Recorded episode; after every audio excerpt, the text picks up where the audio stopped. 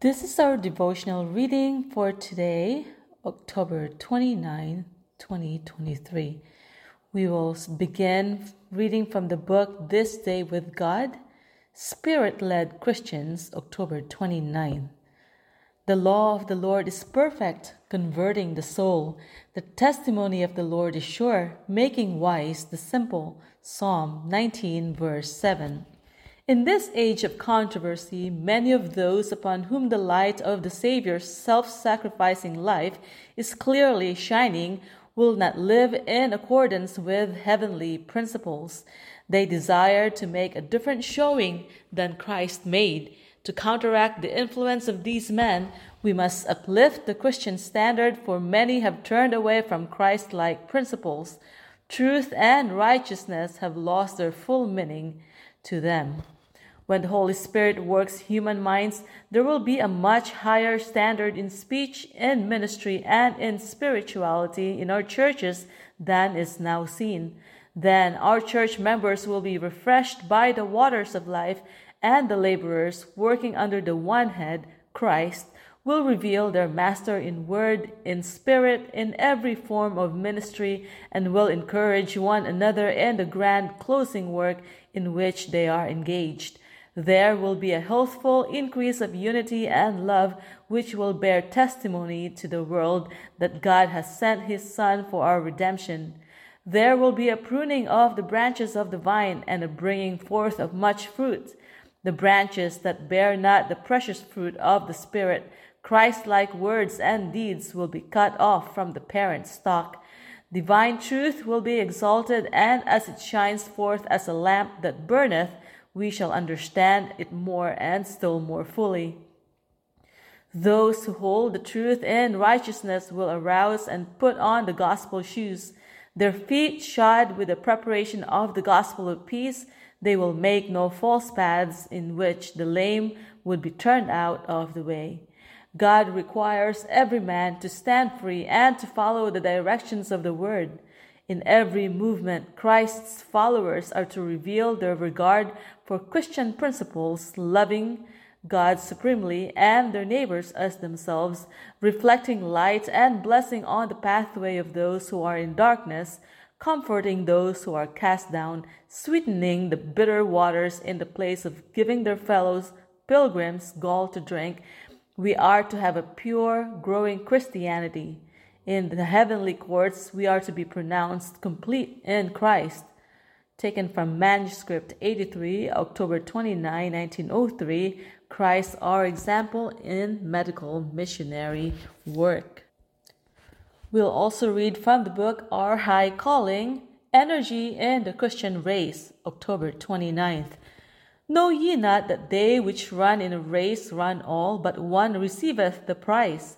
So run that ye may obtain. And every man that striveth for the mastery is temperate in all things. Now they do it to obtain a corruptible crown, but we an incorruptible. 1 Corinthians 9, verses 24 and 25. In order to render to God perfect service, we must have clear conceptions of His will. This will require us to use only healthful food prepared in a simple manner that the fine nerves of the brain be not injured, making it impossible for us to discern the value of the atonement and the priceless, priceless worth of the cleansing blood of Christ. If for no higher object than a wreath or perishable crown as a reward of their ambition, men subjected themselves to temperance in all things, how much more should those who profess to be seeking not only an unfading crown of immortal glory, but a life which is to be in, which is to endure as long as the throne of Jehovah, and riches that are eternal, honors which are imperishable, and an eternal weight of glory? Will not the inducements presented before those who are running in the Christian race lead them to practice self denial and temperance in all things?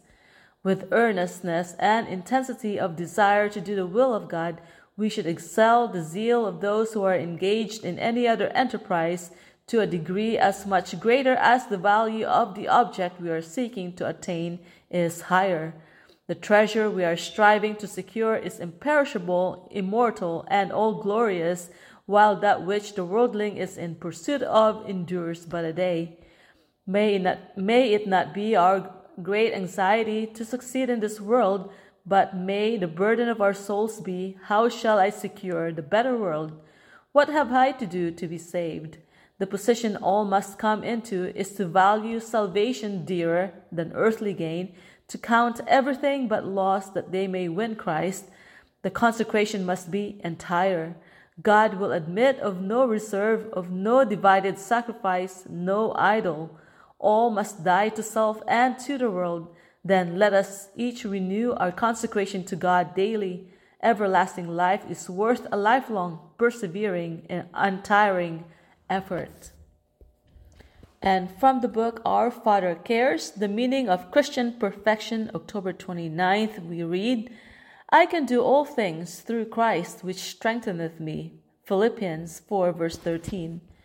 What does God require? Perfection, nothing less than perfection. But we, if we would be perfect, we must put no confidence in self. Daily, we must know and understand that self is not to be trusted. We need to grasp God's promises with firm faith.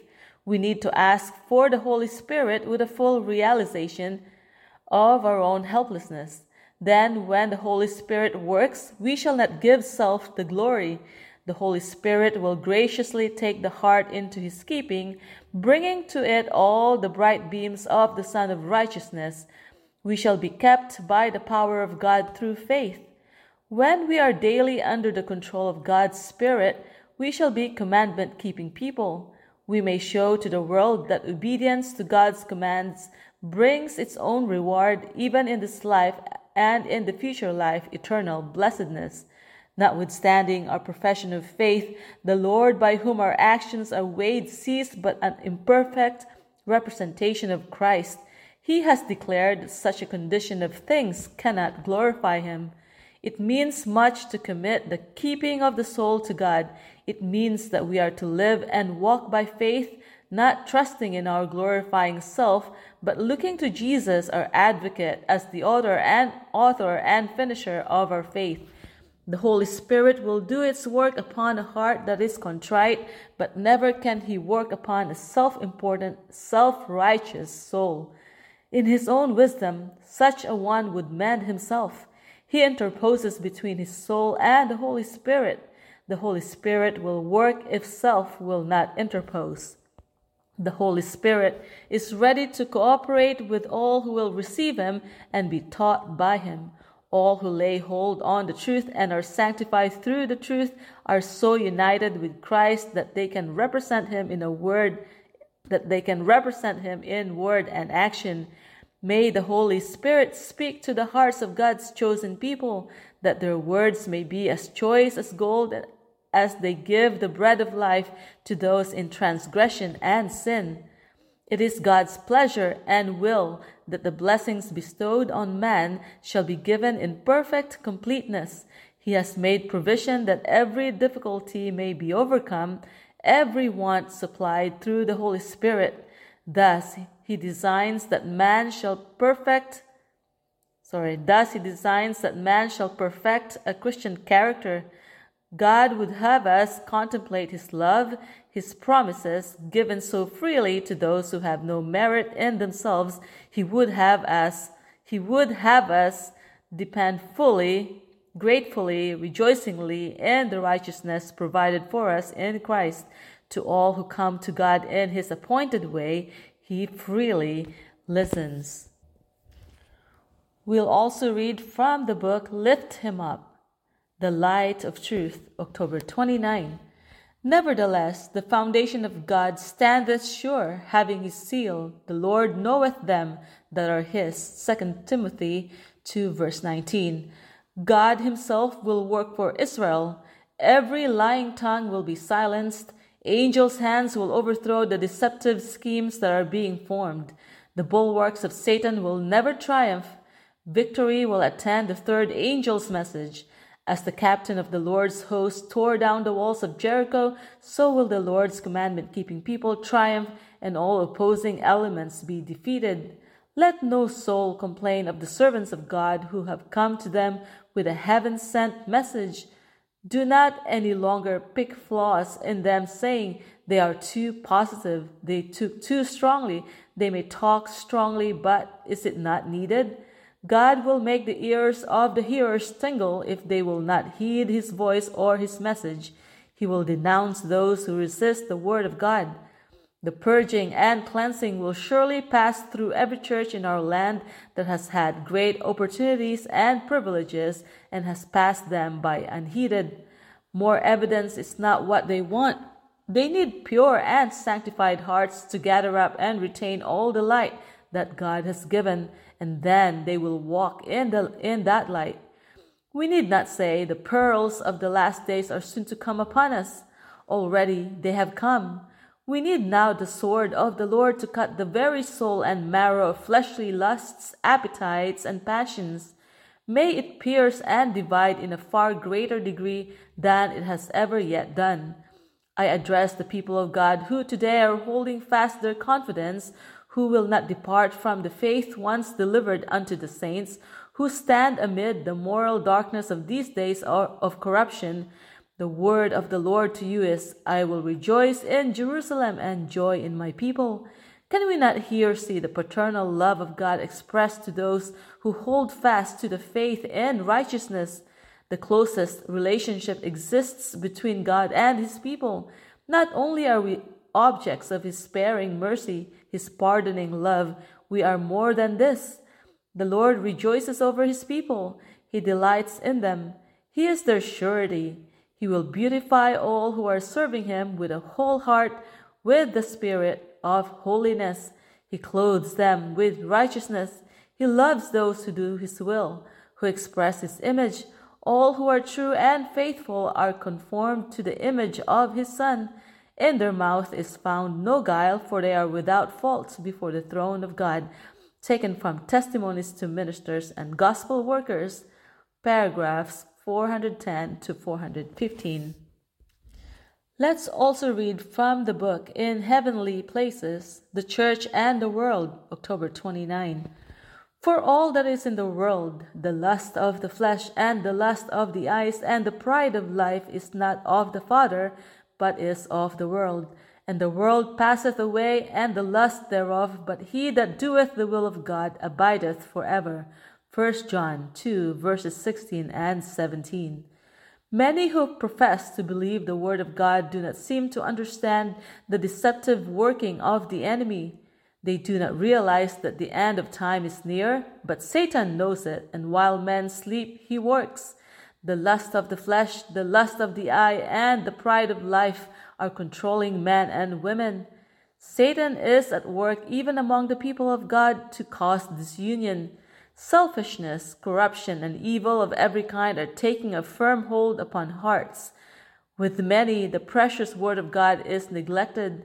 A novel or a storybook engages the attention. That which excites the imagination is eagerly devoured while the Word of God is set aside. The world is the chief enemy of religion, for satanic forces are continually at work through the world, and it is the object of Satan to bring the church and the world into such close fellowship that their aims, their spirit, their principles shall harmonize, and that it will be impossible to distinguish between him who professes to serve God and him who serve him not. The enemy works continually to push the world to the front. The command is given Come out from among them and be ye separate but it is not for you to say, I have nothing to do with my neighbor. He is buried in the world. I am not his keeper. For this very reason, you should have something to say to him. The light given you, you are not to hide under a bushel. It may be understood that you believe the seventh day is the Sabbath, that you believe in the Lord's soon return, but what good will this do your neighbor unless you carry your belief in your daily life? A pure example will do more to enlighten the world than all your profession. How many are there as weak as water who might have a never failing source of strength? Heaven is ready to impart to us that we may be, may be mighty in God and attain to the full stature of men and women in Christ Jesus. And for our last reading, we will take it from the book Reflecting Christ, John's character reflected Christ, October 29. Herein is love that not that we loved God, but that He loved us and sent His Son to be the propitiation for our sins. Beloved, if God so loved us, we ought also to love one another. 1 John 4, verses 10 and 11. The confiding love and unselfish devotion manifested in the life and character of John present lessons of untold value to the Christian church. John did not naturally possess the loveliness of character that is that his later experience revealed. By nature, he had serious defects. He was not only proud, self assertive, and ambitious for honor, but impetuous and resentful under injury. He and his brother were called sons of thunder. Evil th- temper, the desire for revenge, the spirit of criticism were all in the beloved disciple. But beneath all this, the divine teacher discerned the ardent, sincere, loving heart. Jesus rebuked his self seeking, disappointed his, his ambitions, tested his faith, but he revealed to him that for which his soul longed the beauty of holiness, the transforming power of love. The lessons of Christ, setting forth meekness and humility and love as essential to growth in grace and a fitness for his work, were of the highest value to John. He treasured every lesson and constantly sought to bring his life into harmony with the divine pattern. His master's lessons were graven on his soul. When he testified of the Saviour's grace, his simple language was eloquent with the love that pervaded his whole being. It was John's deep love for Christ which led him always to desire to be close by his side. The Saviour's loved all the twelve, but John's was the most receptive spirit. He was younger than the others, and with more of the child's confiding trust, he opened his heart to Jesus. Thus, he came more into sympathy with Christ, and through him, the Savior's deepest spiritual teaching was communicated to the people. Jesus loves those who present the Father, and John could talk of the Father's love as no other of the disciples could. He revealed to his fellow men that which he felt in his own soul, representing in his character the attributes of God. The glory of the Lord was expressed in his face. The beauty of holiness which had transformed him shone with a Christ like radiance from his countenance. In adoration and love, he beheld the Savior until likeness to Christ and fellowship with him became his one desire, and in his character was reflected the character of his Master. Taken from the book The Acts of the Apostles, paragraphs 539 to 545. And this concludes the reading today. May God bless you.